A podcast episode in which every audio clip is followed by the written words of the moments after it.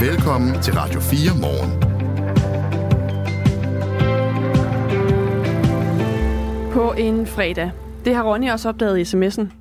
Allerede fem minutter før vi øh, gik i studiet, der har han sendt os en. Han skriver, godmorgen til jer. Så banker weekenden snart på for nogen. Husk, at er tingene lidt triste, så hedder dagen i dag Polycarpus. God fredag fra Ronny. Tak skal du have, Ronny. Så er energien ligesom i gang, ikke? Jo. Fredagsenergien. Og øh, vi vil da gerne høre fra flere, øh, som altid, på øh, 1424, og vi vil selvfølgelig gerne høre, hvis du øh, har nogle spørgsmål, du synes, vi skal stille, eller en historie, du synes, vi skal kigge på. Vi har dækket bordet op, og noget af det, vi har til jer her til morgen, det er følgende his- øh, historier. Oprydningen i Ølst ved Randers er i fuld gang for at undgå en større miljøkatastrofe som følge af jordskredet. Nu kan Radio 4 så her til morgen fortælle, at Randers Kommune også selv har været med til at sprede stærkt olieforurenet jord på grunden, der tilhører Nordic Waste. Og det er altså sket uden, at øh, kommunen har haft de nødvendige tilladelser. Vi forsøger at finde ud af, hvor alvorligt det er, og det gør vi med en lektor i miljøplanlægning, øh, når klokken øh, bliver cirka 20 minutter over 6.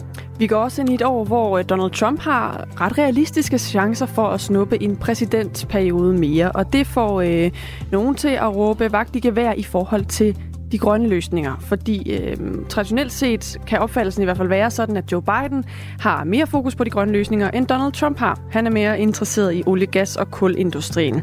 Det skal vi tale med Peter Bay Kirkegaard om, der er chef, øh, seniorchefkonsulent, er faktisk hans titel, ved Dansk Industri. Og vi skal også høre fra øh, Christian Jensen, der er administrerende direktør for Green Power Danmark, og bekymret over udsigten til en mindre grøn præsident i USA. Det gør vi øh, halv, lidt over halv syv her til morgen. Og så er der håndbold i aften. Ja. Og det er en af de der kampe, som er rigtig spændende, og som jeg tror rigtig, rigtig mange af jer skal se, fordi Danmark skal møde værtsnationen Tyskland i EM i herrehåndbold, og øh, det er jo altså en semifinale, og vi tager temperaturen på den her kamp kvart i syv. Og hvilke forventninger vi kan have, fordi Tyskland har jo hjemmebanefordel, og danskerne har ikke vundet en EM-semifinale siden 2014. Det er altså 10 år siden. Men vi har et godt hold. Ja, nu, nu skal vi tage den. Er det, er det i aften, du stempler ind som seer? Ja, det er det. Yes, semifinalen. Det er lige tid. Det skal vi tale om uh, lige lidt senere. Det er altså Radio 4 morgen. Jeg hedder Anne Philipsen. Jeg hedder Michael Robach. Godmorgen, og tak fordi du lytter med. Du lytter til Radio 4. I går der kom resultatet af en ny undersøgelse af adoptioner fra Sydkorea øh, til Danmark i 70'erne og 80'erne. Undersøgelsen fra Ankestyrelsen viser, at danske adoptionsbyråer vidste, at nogle af de børn, der blev sendt til Danmark, de slet ikke var blevet sat til adoption af deres biologiske forældre. Systemet var ikke ordentligt reguleret, og det var også præget af, at der blev overført pengebeløb mellem de danske og sydkoreanske organisationer i forbindelse med de her adoptioner. Men også øh, adoptioner fra Indien. Også i de øh, adoptioner er der foregået uregelmæssigheder. Jeg faktisk er nogle af de børn, der blev adopteret fra Indien, reelt blevet franaret fra deres forældre. Det har DR, vores kolleger på Danmarks Radio, afdækket de seneste dage. Og nu skal vi altså tale med en af de adopterede, der har vist sig at være blevet franarret fra sin biologiske familie i Indien. Det er dig, Murusan Nielsen. Godmorgen. Godmorgen. Du er selvstændig og altså med os her til morgen for at fortælle om, om den baggrund, du har. Du fandt ud af, at dine forældre faktisk havde forsøgt at få dig tilbage, altså de biologiske forældre i Indien, og havde efterlyst dig. Hvad gjorde det ved dig, da du fandt ud af, at det hang sådan sammen?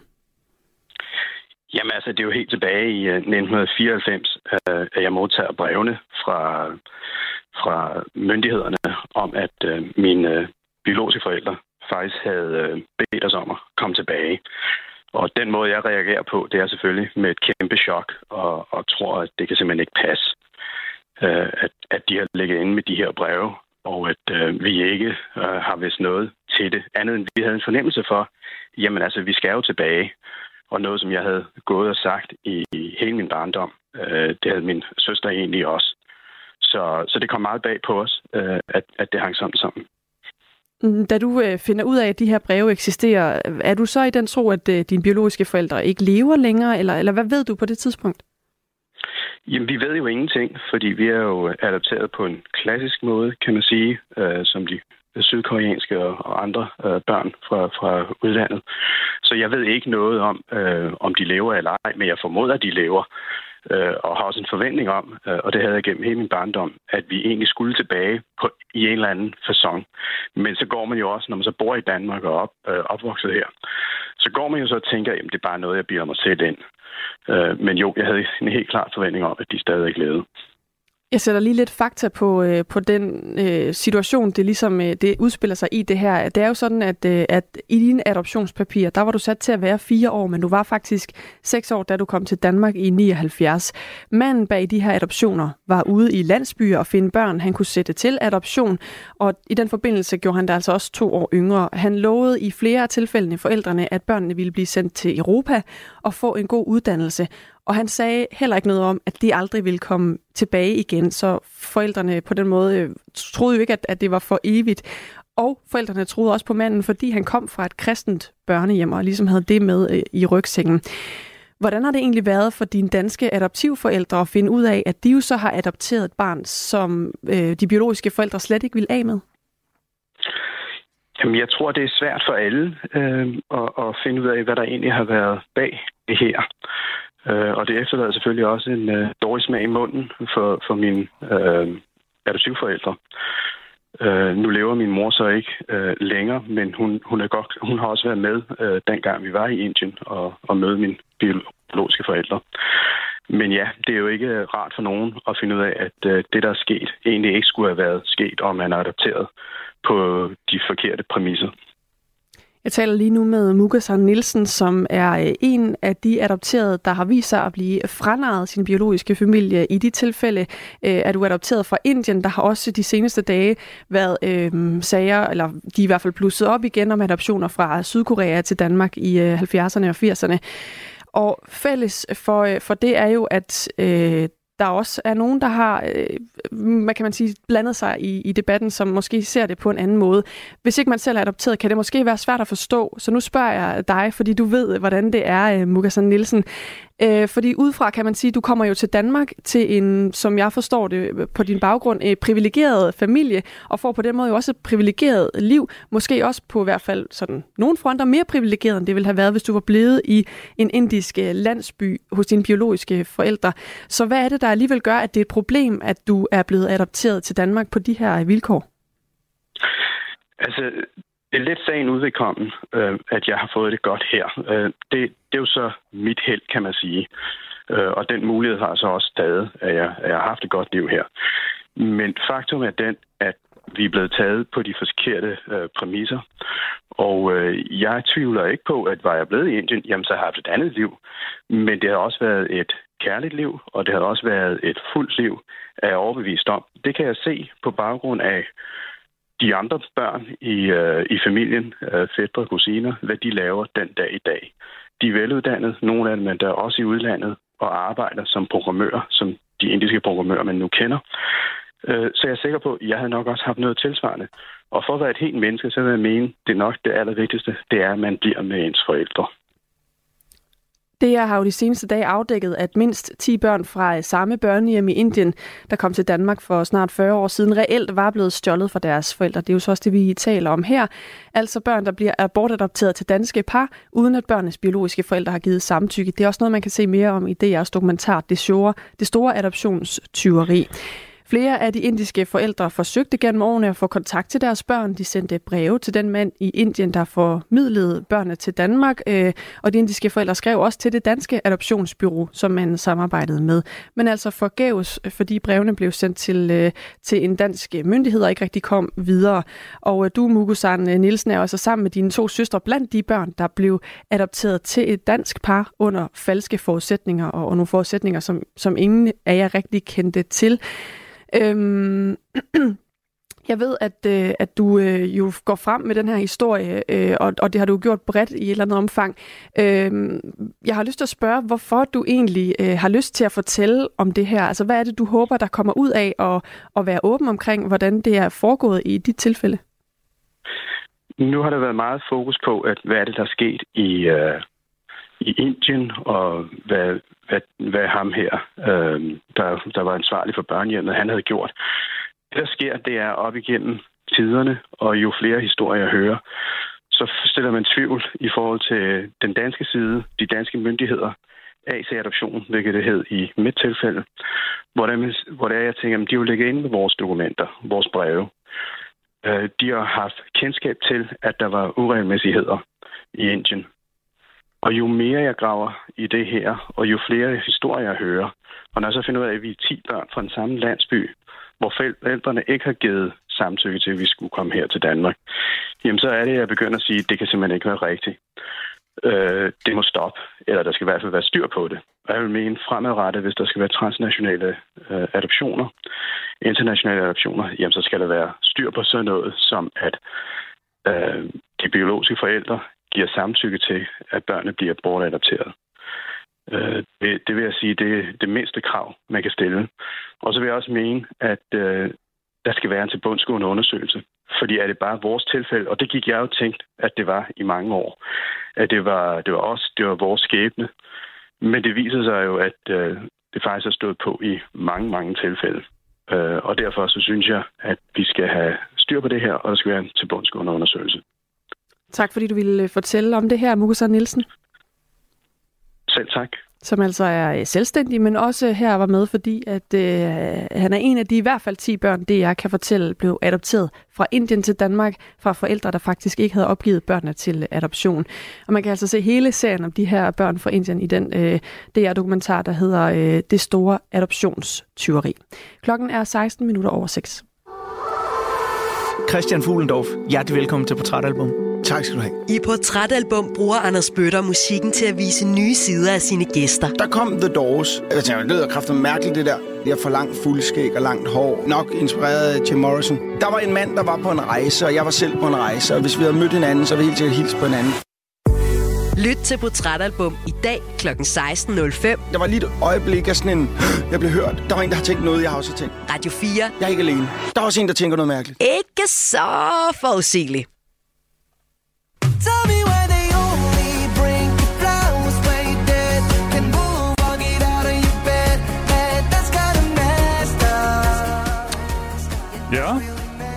Mm. Mm. Kan du høre, hvem det er? Øh, jeg kan faktisk ikke høre, hvem det er, men jeg, jeg har sådan en fornemmelse af, at det handler om en Grand Prix. Det er nemlig rigtigt. Ja. Det er Basim. Er det Basim? Ja. Jeg har godt set, at han skulle være med. Ja, og når vi Igen. skal se det danske Melodi Grand Prix den 17. februar, så bliver alle sangene for første gang sunget på engelsk. Ja, og det her det er altså en af sangene, man kan høre. Det, den hedder Johnny og bliver sunget af Basim, som i øvrigt vandt Melodi Grand Prix for 10 år mm. siden i 2014. Ja. Love, cliché. Cliché love song. Det var sådan, det var. Mm. Men altså nu otte sange, alle sammen på engelsk. Øh, og der er altså ikke tale om et bevidst fravalg af det danske sprog. Det øh, siger Erik Struve Hansen, der er chef for Dansk Melodi Grand Prix. Han siger, det kan måske være svært at tro på, men hvis man har siddet med i maskinrummet, så er det faktisk helt tilfældigt. Vi er gået efter de otte sange, vi synes fungerede bedst, og de har heldigvis, nej, tilfældigvis, ikke heldigvis, de har tilfældigvis været på engelsk, siger Erik Struve Hansen fra Danmarks Radio. Han siger også, at vi har fået tilsendt omkring 600 sange, og der har selvfølgelig været en del sange på dansk, men de otte, vi synes havde mest potentiale, har altså vist sig at være på engelsk.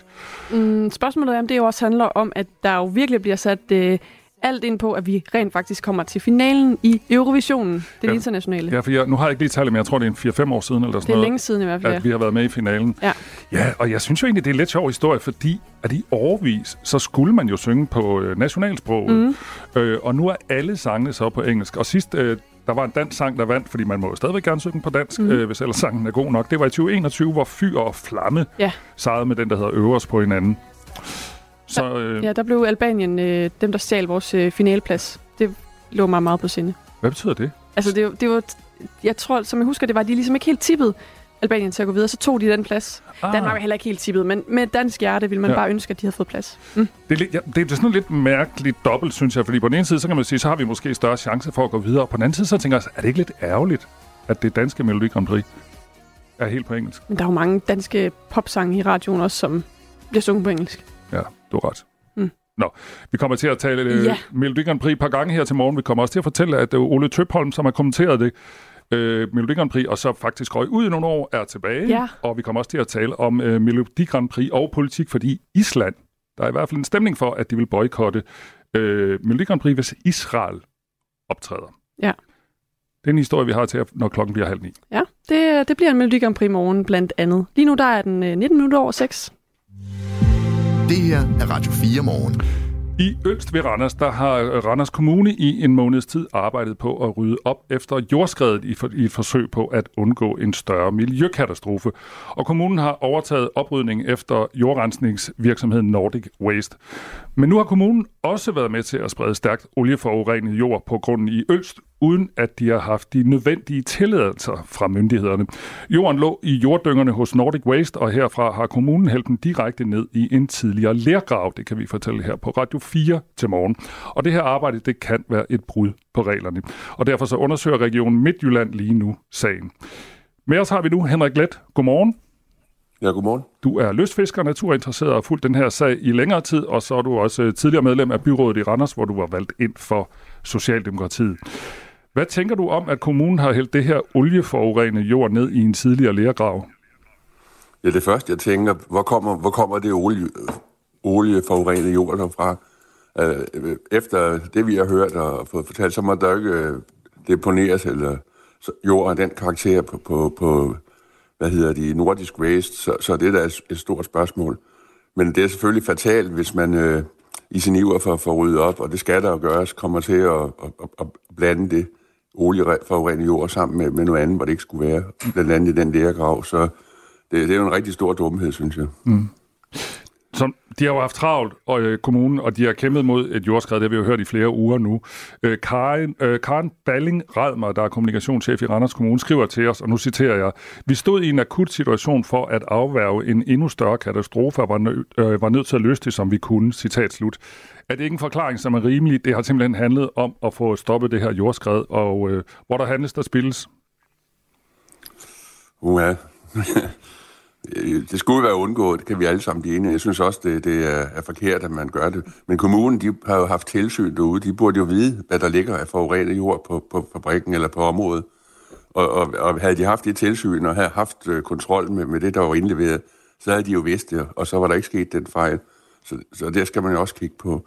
Jeg kan sige, at øh, jeg var derude også i, i starten af december og gik ned langs åen. Der flød det jo med sådan en oliefilm. Vi lavede en lille video med oven på åvandet. Man kunne se, at, at det var olie helt tydeligt.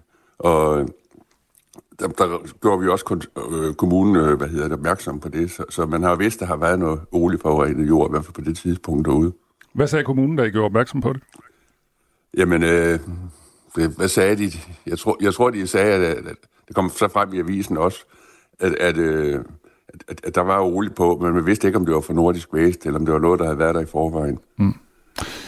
Ifølge dokumenterne, som vi på Radio 4 har set, så lå den olieforurenede jord i jorddyngerne på sydsiden af jordskredet på Nordic Wastes grund, og jorden er blevet kørt op på en jordtip, og den er herfra blevet hældt i lærgraven af Randers Kommune selv. Det er uklart, hvor store mængder olieforurenet jord, der er blevet læsset ned i jordgraven af kommunen, men ifølge den dispensation, som Nordic Waste har fået af Region Midtjylland, er det udelukkende rent eller lettere forurenet jord, der må fyldes i lærgraven. Og sagen bliver nu undersøgt af Region Midtjylland. Det oplyser Region til Radio 4.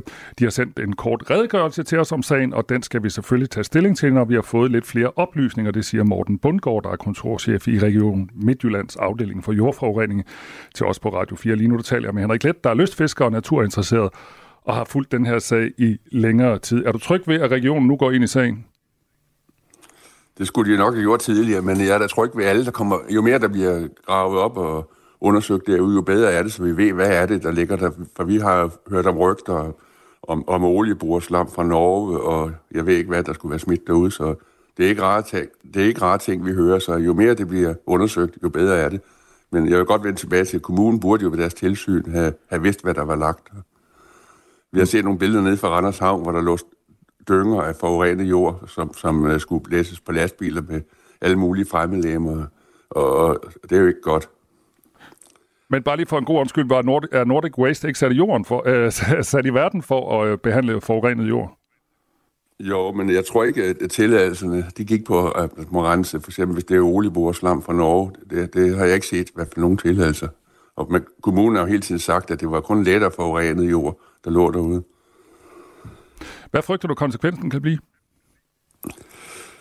Det er jeg ikke i stand til at vurdere. Det skal i hvert fald blive inde på grunden, og det skal ikke ud i, i miljøet. Og, og øh, om der er forbindelse fra, fra lærgraven ud i vandmiljøet, det, det, det tør jeg ikke sige noget om. Men det, det, det, skal, det hører ikke til i naturen, slet ikke øh, i jorden. Så, så jeg frygter det værste, håber det bedste. Tak skal du have, Henrik Let.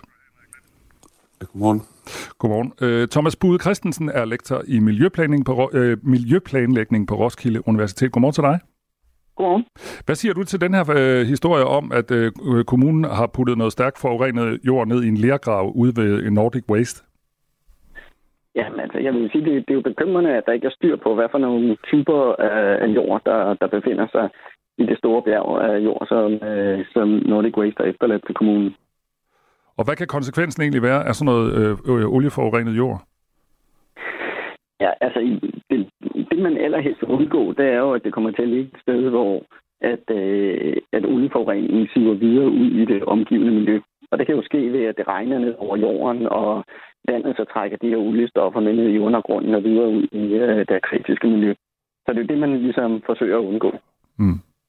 Den 20. december sidste år, der fandt Randers Kommune for første gang tegn på olieforurening ved Nordic Waste, og forvaltningen indstillede dumpningen af den olieforurenede jord den 10. januar i år, da prøverne viste markant høje indhold af olieprodukter. Og i et skriftligt svar til os på Radio 4, der skriver Randers Kommune, vi stod i en akut situation for at afværge en endnu større katastrofe og var nødt til at løse det, som vi kunne. Og kommunen skriver også, så snart vi opdagede forureningen i jorden, så kan, øh, som kan være punktvis etableret vi en vej for at køre forurenet jord væk. Og lige nu taler jeg med Thomas Bude Christensen, som er lektor i miljøplanlægning på Roskilde Universitet. Er det, er det sandsynligt, at kommunen har vidst det her, da de flyttede jorden? Kan man, kan man vide det? Kan man se, at der er olie i, i noget jord? Nej, det kan, man- det kan man ikke nødvendigvis.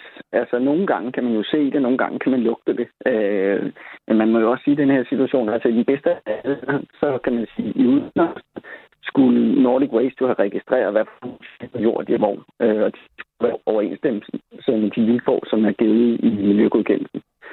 Det kan være, at de så ikke har gjort det, siden der så er den her type øh, i, i øh, det, det kunne jo også være, at øh, og hvis det ikke en, en anden løsning kunne være, at, at kommunen løbende tog prøve, men altså, man kan også sige, at situation, så står kommunen jo i det dilemma, at øh, der nok ikke er tid til at tage en hel masse prøver, fordi de en rasende hast skal have, skal have fjernet det her jord, som, øh, som skrider.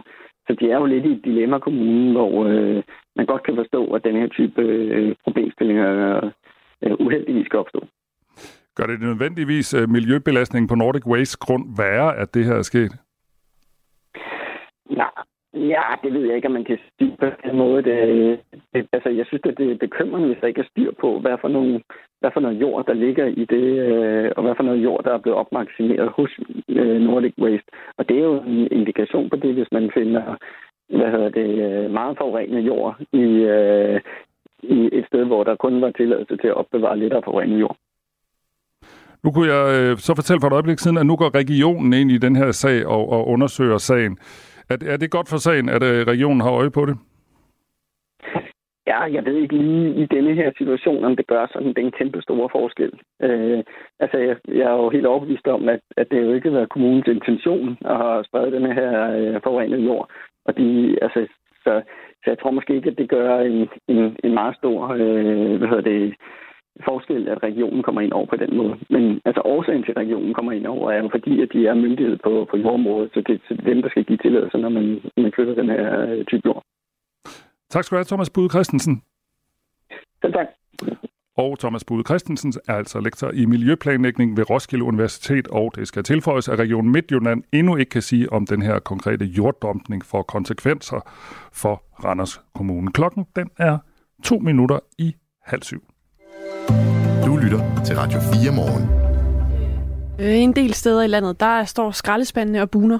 Ja. Det har vi også øh, været omkring i Radio 4 morgen i går. Altså sneværet i januar gjorde det svært for skraldemændene øh, og skraldebilerne at komme frem, og derfor har en del folk ikke fået tømt deres skraldespande. Det er træls. Men der er også nogen, der synes, det er så træls, at de simpelthen i min optik er gået over grænsen. Nå, hvad er det gjort? De har øh, råbt af skralde, men øh, de har kastet affald på, Kastet øh, på affald? dem eller på bilerne. Øh, det er TV2 Østjylland, der har talt med, med direktøren i renovationsselskabet Verdis, øh, hvis medarbejdere henter skrald i hele landet faktisk. Øh, de kommer ud med truende adfærd, råber ind i hovedet, øh, at de kan få en gang klø, fordi de ikke har gjort deres arbejde godt nok. Øh, så altså historien om, at, øh, at de her skraldemænd, der skal hente skraldet, de lige nu betaler prisen for at nogen er frustreret over, at de ikke har fået hentet deres skrald. Der er mange sider af den sag, men selvfølgelig øh, bemærkelsesværdigt, Man at ikke- der skal råbes på den måde. Man må ikke kaste med skrald. Nej, Det må man altså ikke. Heller ikke, selvom man er meget frustreret. Nej. Når vi er tilbage øh, efter nyhederne, så skal det blandt andet handle om håndbold, fordi i aften, der spiller Danmark semifinale, og det er mod Tyskland. Det er om 20 minutter, vi snakker om det. Lige nu er klokken halv syv. Nu er der nyheder på Radio 4. Region Midtjylland undersøger nu forløbet omkring en kommunal brøler, der har ført til spredning af olieforurenet jord ved Nordic Waste i Ølst. Det fortæller Radio 4. Dagmar Eben Østergaard har mere. Uden at vide det, og uden de nødvendige myndighedstilladelser, har Randers Kommune læsset olieforurenet jord direkte ned i en tidligere lergrav ved den skandaleramte miljøvirksomhed Nordic Waste. Dermed kan kommunen have brudt den dispensation, som Nordic Waste fik af regionen i 2018 til at fylde rent og let forurenet jord i lergraven ved landsbyen Ølst tæt på Randers. Den olieforurenede jord blev flyttet fra jorddyngerne ved virksomheden i forbindelse med kommunens arbejde med at bremse jordskredet, viser et notat, som kommunen selv har udarbejdet om forløbet. Sagen bliver nu undersøgt af Region Midtjylland, bekræfter regionen over for Radio 4. De har sendt en kort redegørelse til os om sagen, og den skal vi selvfølgelig have taget stilling til, når vi har fået lidt flere oplysninger, siger Morten Bundgaard, kontorchef i Region Midtjyllands afdeling for jordforurening. Region Midtjylland kan endnu ikke svare på, om sagen får konsekvenser for Randers Kommune. En byrådsgruppe i Ringsted har tillid til borgmesteren efter en sag om upassende adfærd. Gruppen udtrykker opbakning til Ringsted Kommunes borgmester, venstremanden Henrik Hvidesten.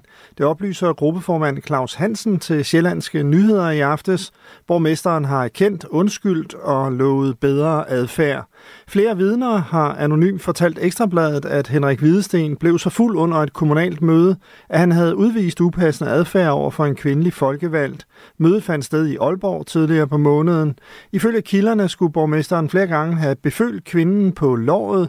Derudover havde han højlydt givet udtryk for, at han ønskede at tage hende med hjem. Kvinden havde flere gange afvist Hvidestens tilnærmelser, men det stoppede ham ikke, skrev avisen. Boris Nadestin, som vil udfordre Ruslands præsident Vladimir Putin ved præsidentvalget 17. marts, vil ende krigen i Ukraine som det første, hvis han bliver valgt som landets nye leder. Det siger han i et interview med BBC. Ifølge Nadestin har Putin begået mange fejl, og det gælder ikke kun krigen i Ukraine. Putin ødelagde praktisk talt nøgleinstitutionerne i Ruslands moderne stat, siger han. Tirsdag kunne Nadestin meddele, at der var indsamlet de 100.000 underskrifter, som kræves for at blive registreret som kandidat. Putin-styret har for vane at slå ned på modstandere. Alligevel regner Nadestin med at få lov til at stille op. Den drabstømte fange Kenneth Eugene Smith er som følge af den første henrettelse med kvælstof i amerikansk historie erklæret død. Det oplyser guvernøren i delstaten Alabama ifølge Reuters. Smith blev, ved, blev dømt til døden for at stå bag et legemord på en kvinde i 1988. Henrettelsen tog 22 minutter, hvoraf Smith var ved bevidsthed i flere af minutterne, hvor han vred sig på borgen. Tyrkiets præsident Recep Tayyip Erdogan har med sin underskrift gjort parlamentets beslutning om at godkende Sverige som nyt NATO-land. Endelig det fremgår af en officiel bulletin fra præsidentkontoret. Nu mangler kun Ungarns godkendelse, før det er en realitet, at Sverige er medlem af NATO. Men Ungarn har ikke travlt her, meddelte regeringen i går, at parlamentet først i slutningen af februar vil stemme om sagen. Regn i Jylland breder sig i løbet af formiddagen til hele landet. I eftermiddag klarer det op med byer 5-8 grader og jævnt til hård sydlig vind. Det her er Radio 4 morgen. Husk, at du kan sende os en sms på 1424. Vi begynder i USA, for USA's nuværende præsident Joe Biden har haft store klimaambitioner for landet, og klimaambitioner, som danske virksomheder i USA har nyt godt af. Og derfor så kan det også blive sværere for de danske firmaer, hvis Donald Trump til november bliver USA's næste præsident. For modsat Joe Biden, så er Trump for at sige det mildt noget mindre optaget af klimadagsordenen. Og det er slet ikke usandsynligt, at Trump bliver USA's næste præsident, for lige nu tyder, på, tyder alt på, at der bliver dødt løb mellem Trump og Biden til præsidentvalget senere i år. Peter Bay Kirkegaard er senior chefkonsulent i Dansk Industri. Godmorgen. Godmorgen. Nu sagde jeg lige, at øh, Donald Trump sådan ikke er vildt optaget af klimadagsordenen. Lad os lige øh, kridte banen op. Øh, hvad er Donald Trumps øh, nuværende sådan klimastrategi i USA? Jamen, den er vel nærmest nul. Altså, han øh, vil skråt, eller det første, han nok vil gøre, når han, eller hvis han bliver præsident, lad os ikke håbe, det kommer dertil, men hvis han bliver præsident, det er at trække øh, USA ud af klimaaftalen, den globale klimaaftale. Det, det var det, han gjorde, dengang han blev præsident i første ombæring. Øh, og han har jo tidligere udtalt sig meget kritisk omkring vindmøller, at øh, de nærmest er farlige for øh, valer og fugle og fisk og alt muligt andet. Mm. Hvis vi så ser på den, øh, på den anden fløj, altså hvad er det så for en tilgang, Joe Biden har haft, øh, som øh, hvis vi så også lige blander de danske virksomheder ind i det, som øh, de danske virksomheder i den grønne sektor har nyt godt af? Jamen altså, han, han tog jo USA tilbage ind i øh, klimaaftalen og har jo lagt en, en relativt ambitiøs øh, klimaplan med det, der hedder Inflation Reduction Act, hvor der blev afsat en hel masse midler til at, øh, at øge den grønne omstilling i USA. Øh, og det er jo øh, det, som danske virksomheder har øh, nyt rigtig, rigtig godt af, eller kommer til at nyde rigtig, rigtig godt af øh, i de kommende år, øh, når de her midler de bliver udbetalt. Du nævnte den der uh, Inflation Reduction Act. Uh, lad mig lige tage lidt fakta på det, fordi det er sådan en pakke, som over de kommende 10 år skal støtte vedvarende energiprojekter i USA, og projekterne skulle, eller skal være placeret i USA. Og det har betydet, at danske virksomheder, der har afdelinger i USA, har nyt godt af den her støtte. Og senere på morgen, så skal vi tale med en af de danske virksomheder, som har været rigtig glad for Joe Bidens klimaambitioner, og nu ser noget bekymret på fremtiden. Lige nu der taler vi med Peter Bay Kirkegaard, der er senior chefkonsulent i Dansk Industri. Det kan være lidt kompliceret, øh, Peter, men kan du ikke prøve at tage os igennem øh, det her? Hvilke, hvilke muligheder har Donald Trump for at rulle klimaambitionerne tilbage i USA? Fordi en ting er, at han er, han er, han er kritisk og skeptisk, men kan han rulle dem tilbage? Altså, den her Inflation Reduction Act, det er jo noget, der er vedtaget øh, ved lov i, øh, i den amerikanske kongres. Og, øh, og, og der skal han jo så, øh, den skal jo så rulles tilbage ved lov igen, altså det vil sige, at den skal stemmes igennem. Og det kan jo nok godt gå hen og blive lidt svært, fordi mange af de her initiativer i, øh, i den her pakke, de, øh, det er projekter, og det er, er fabrikker, som er i gang med at blive bygget i, i stater rundt omkring i USA, herunder mange øh, stater, hvor det også er republikanske senatorer, som, øh, som sidder, eller kongresmedlemmer, der sidder. Og, øh, og det, er jo, øh, det er jo faktisk ikke så populært at begynde at fjerne støtten til øh, Øh, fabrikker i, øh, i valgkredse, hvor de her republikanere de så er valgt, fordi så bliver folk sure. Så derfor er det nok ikke så øh, givet, at øh, de her grønne øh, ambitioner, at de bliver rullet tilbage. Det bliver faktisk ret svært for ham. Det han så kan gøre i stedet for, det er, at han kan måske øh, øge incitamenterne til at lave nogle sorte løsninger, øh, altså, nogle, altså bruge olie og gas og så videre, øh, og, og dermed så udvinde, eller udvande de øh, klimaambitioner, som, øh, som Biden han har haft. Så på den ene side så er I bekymret, hvis han bliver præsident, og på den anden side så siger du samtidig også, at det kan være svært at rulle øh, de her ting tilbage, fordi det jo ikke kun handler om klima, men også handler om arbejdspladser i USA. Altså det handler i høj grad om arbejdspladser det her, og, øh, og, og det er jo helt centralt, altså det, og det har det jo både været for, øh, for Trump, og det har det også været for Biden, at skabe arbejdspladser i USA. Altså Biden vil så øh, gerne skabe nogle grønne arbejdspladser, øh, Trump vil gerne skabe nogle sorte arbejdspladser. Bliv lige hængende, Peter Bay Kirkegaard, eller lyt med, fordi vi har talt med Christian Jensen, som er administrerende direktør i interesseorganisationen Green Power Danmark, og vi har spurgt om ham, om han tror, det er muligt at rulle den her støtte til de vedvarende energiprojekter tilbage. Prøv at lytte med. Det er desværre en myte, der foregår rigtig mange steder, at Joe Bidens øh, Inflation Reduction Act vil kunne overleve et regeringsskifte. Sagen er, at Donald Trump har rigtig mange muligheder for, enten med lovgivning eller med det, der hedder præsidentdekreter, at fjerne den støtteordninger, de støttemodeller, som Joe Biden har lavet. Og derfor, hvis man kigger på den meget nøje plan, der blev lavet for The Heritage Foundation, så er deres anbefaling til Donald Trump fuldstændig at fjerne Inflation Reduction Act så kan det godt være, at det også rammer nogle af Donald Trumps egne vælgere, landmændene i Midtvesten og den slags øh, øh, grupper. Men det er de helt kolde overfor, fordi de mener, at de på sigt kan skabe et endnu bedre øh, løsning for dem ved, øh, ved lavere skatter og ingen støtteordninger.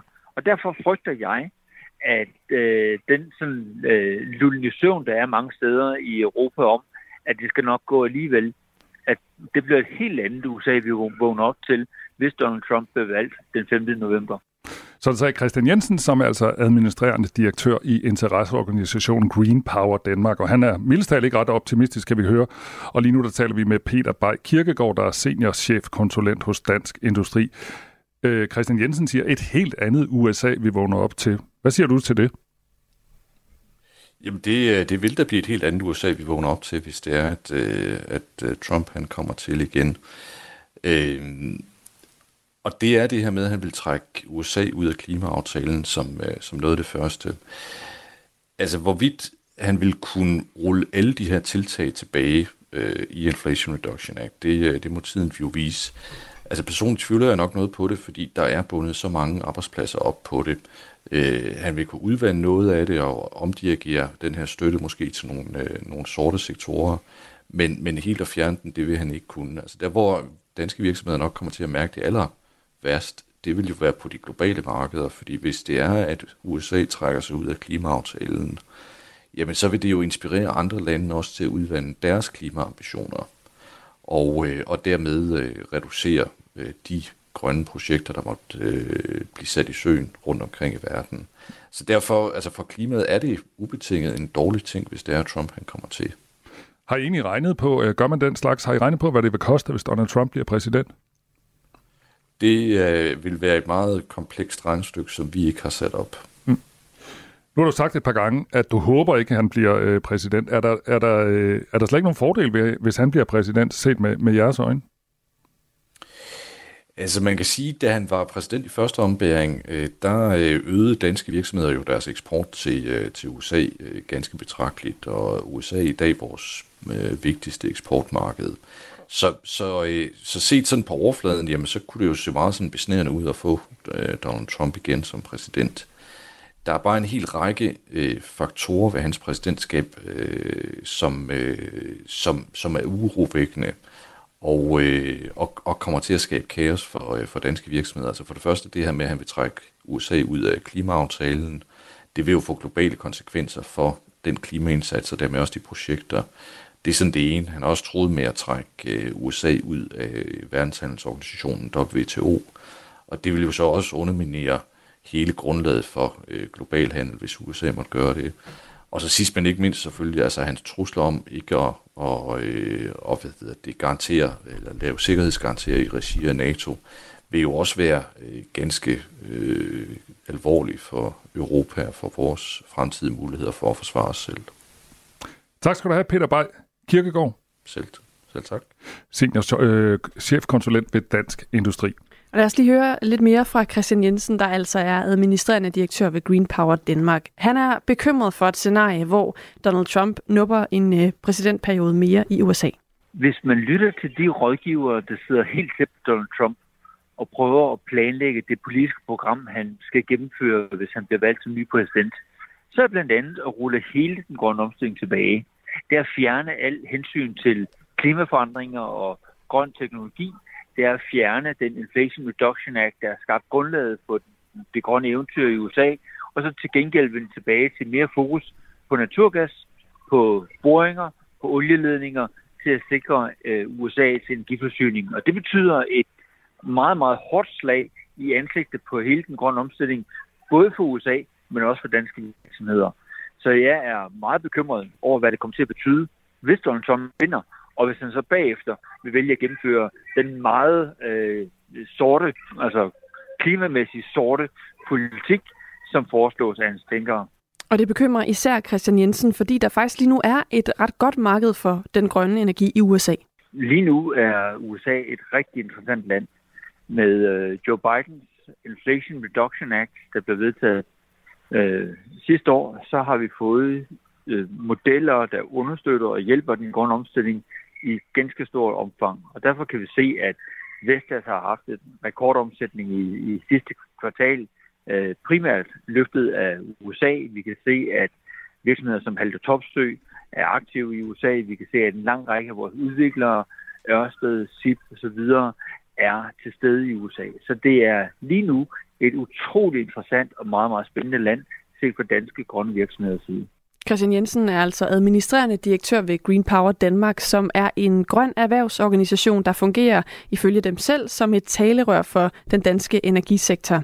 For nylig der var Christian Jensen på besøg i USA, og det har faktisk kun gjort hans bekymringer større. Jeg har været i USA og både snakket med repræsentanter for den nuværende administration og det demokratiske parti, men også på den tænketank, der hedder The Heritage Foundation, som har lavet et øh, 900 sider langt dokument om, hvad en ny administration under Donald Trump skal gennemføre for at få deres værdier, deres politik igennem. Og det er virkelig øh, en verden til forskel mellem den nuværende regering, der understøtter og hjælper og fremmer grøn teknologi, og en eventuelt kommende Trump-regering, som vil modarbejde grøn energi, vil modarbejde vindmøller, vil understøtte deres klassiske olie, gas øh, og boringsindustri fremadrettet. Og interesseorganisationen Green Power Danmark har ifølge Christian Jensen allerede tanker om, hvordan de håndterer et muligt præsidentskifte i USA.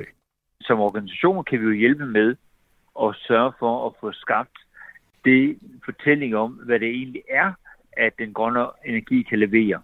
Fordi den grønne energi kan jo ikke kun i godsøjne, kun leverer CO2-fri energi.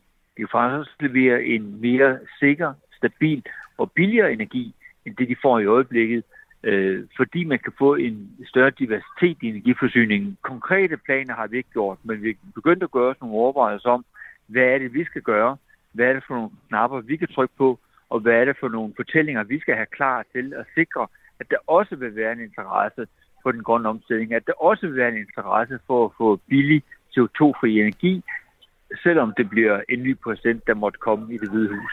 Sådan lød det fra Christian Jensen, der er administrerende direktør ved Green Power Danmark. Og senere på morgen så taler vi med en af de danske virksomheder, som er bekymret øh, for, at øh, Donald Trump skal blive USA's næste præsident. Og øh, dem taler vi med efter nyhederne halv otte, og det er administrerende direktør Mads Kirkegaard, som er øh, direktør i et firma, der hedder Polytech, som er underleverandør til vindindustrien. Lige nu der er klokken 6.47. Man skal forestille sig sådan et typisk norsk landskab med små fjeldtoppe og får og geder og den slags.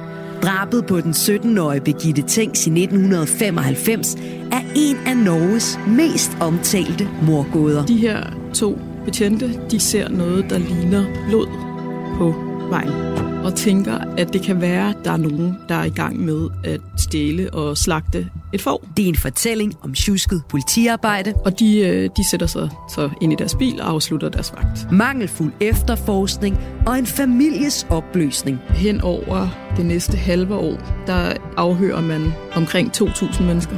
Lyt med, når Krimiland gennemgår den endnu uopklarede morsag. Du finder det i Radio 4's app, eller der, hvor du lytter til podcast. Radio 4. Ikke så forudsigeligt. Så er det i aften, at de danske håndboldherrer skal møde værtsnationen Tyskland i semifinalen ved EM i øh, håndbold. Det er jo sådan på øh, bagkant af en lidt skuffende kamp mod Slovenien i tirsdags. Godt nok en kamp, der ikke betød noget, men som alligevel heller ikke var sådan det smukkeste håndbold, vi har set i hele verden. Men nu skal de altså forsøge i aften, de danske håndboldherrer, at overkomme det tyske landshold, som øh, ikke nok med, at de har fansene med sig, fordi kampen altså spilles i Køln, også har statistikken med sig. Jonas Løjt godmorgen. Godmorgen. Vært på podcasten Håndboldbaren og dækker altså også EM-håndbold for os her på Radio 4. Et tysk hold på hjemmebane i Køln. Hvor stor en opgave bliver det for de danske håndboldherrer? Ja, det er jo mere hjemmebanen. man snakker om, at det måske egentlig er de tyske spilleres øh, niveau, fordi der er nok et lille niveauspring fra de, øh, fra de tre øvrige semifinalister, altså Danmark, Frankrig og Sverige, og så ned til Tyskland. Men X-faktoren, ja, det er den her hjemmebane i Køln, indtil i onsdags, hvor det i øvrigt heller ikke betød noget for tyskerne. Der har de aldrig prøvet at tabe inde i Langsex Arena i øh, Køln, så hjemmebanen, det er tyskernes X-faktor i aften. Og nu nævnte jeg den her gode statistik, der også godt kan spøge, måske især hvis man er sådan lidt overtroisk. Hvad er det for en statistik? Statistik? Jamen det er jo statistikken omkring, at øh, Tyskland har spillet øh, rigtig mange kampe i slutrundekampe, landskampe inden den her Langsex øh, arena, og øh, de har aldrig tabt en kamp derinde, altså lige indtil øh, de spillede derinde i onsdags, hvor det så bare ikke betød noget for dem. Der var ikke noget på spil for dem, ligesom der ikke var for Danmark mod, øh, mod Slovenien. Så, øh, så det, skal, øh, ja, det skal blive spændende at se, om Danmark kan få hul på det her tyske landshold, og ikke mindst på deres sådan knap 20.000 tilhængere.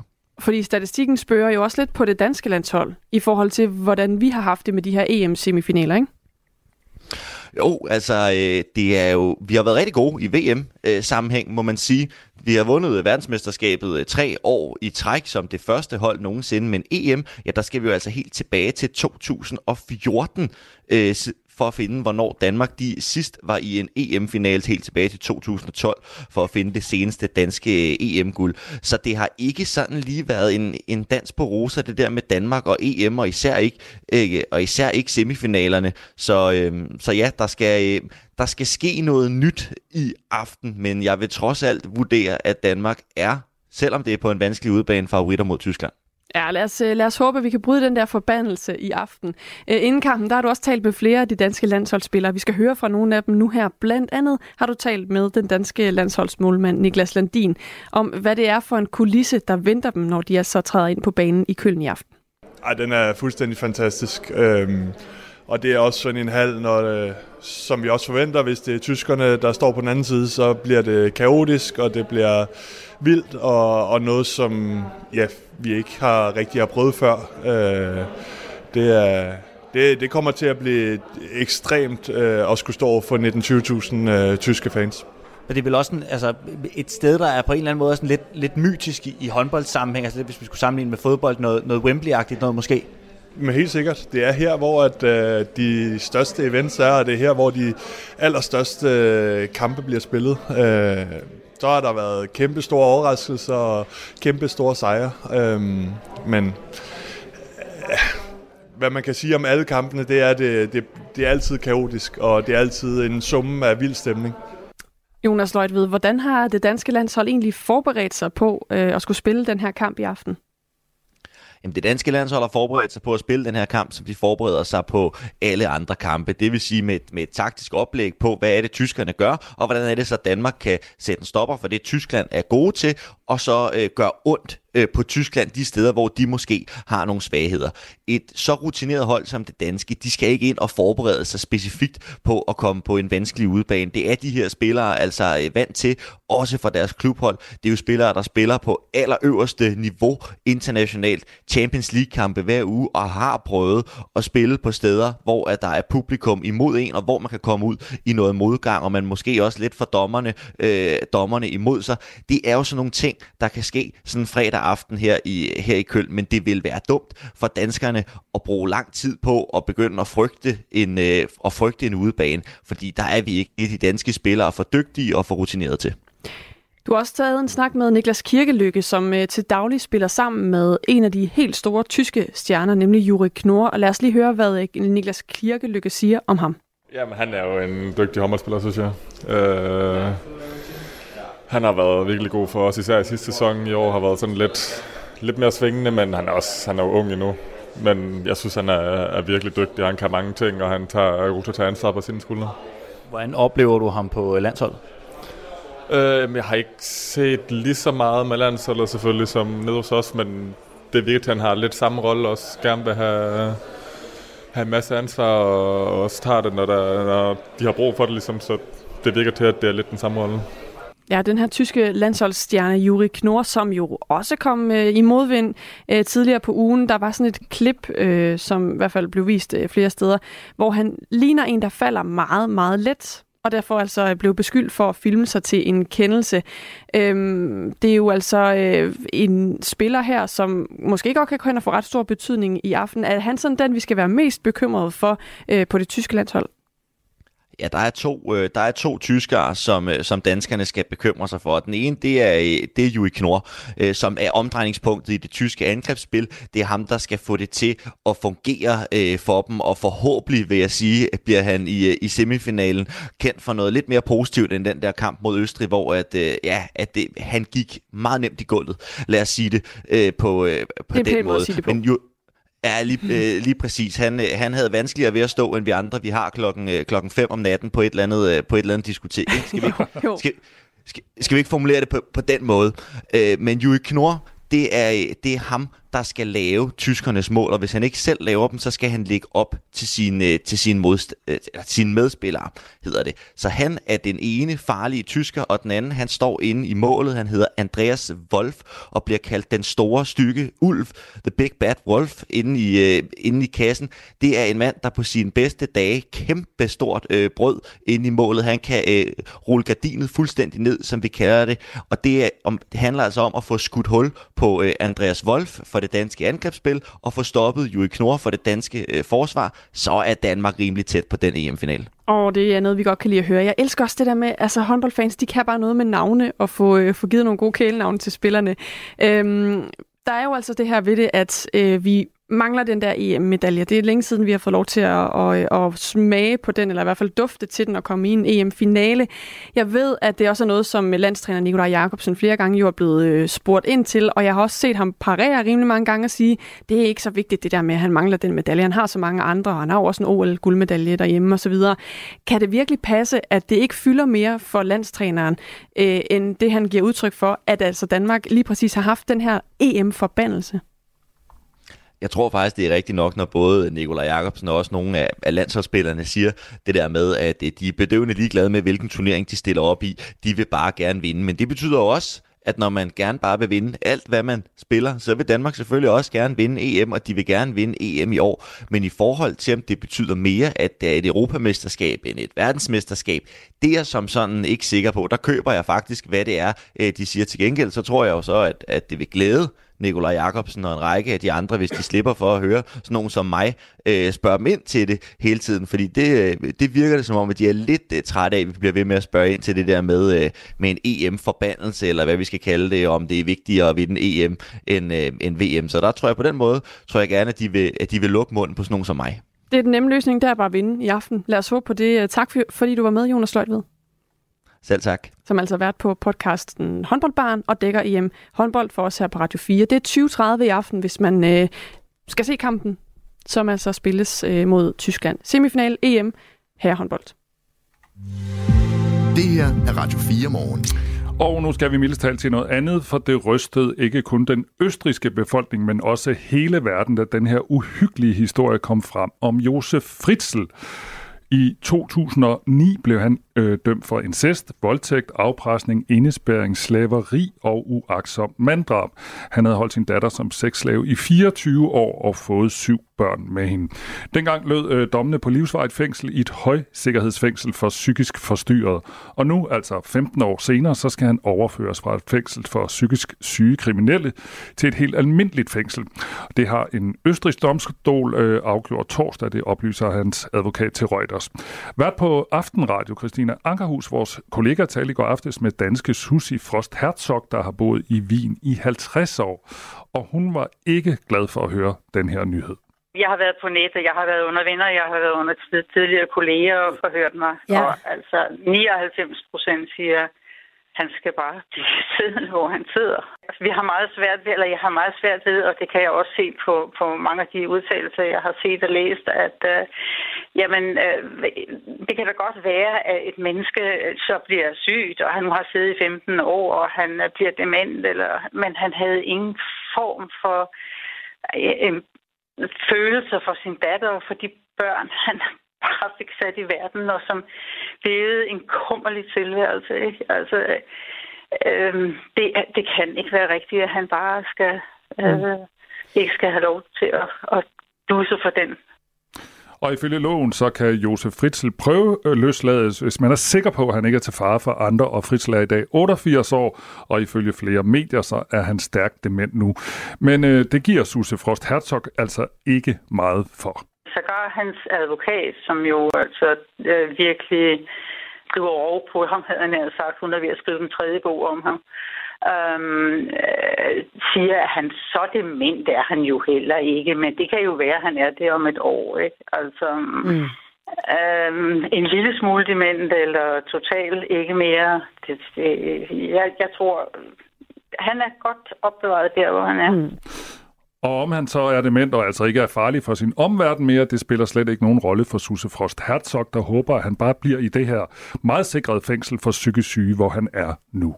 Det er ikke noget særligt kristeligt øh, synspunkt, men et eller andet sted er der nogle mennesker, som øh, i mine øjne er så syge i hovedet, at øh, de skal blive derinde. Sådan lød det fra Susse Frost Herzog, som altså har boet i Wien i 50 år, og hun talte i går aftes med vores kollega Christina Aftenhus på, i programmet Aftenradio. Det var fedt, hvis hun hed Aftenhus. Hun hed Ankerhus. Så jeg Aftenhus? Ja, tænk, hvis hun hed det, og hun nu Ej, laver det, vil være det, Aftenradio. rigt, det vil være det rigtige navn. Det kan være, hun skal skifte. Nå. Ankerhus. Ja. Nu er klokken Du har lyttet til en podcast fra Radio 4. Find flere episoder i vores app, eller der, hvor du lytter til podcast. Radio 4. Ikke så forudsigelig.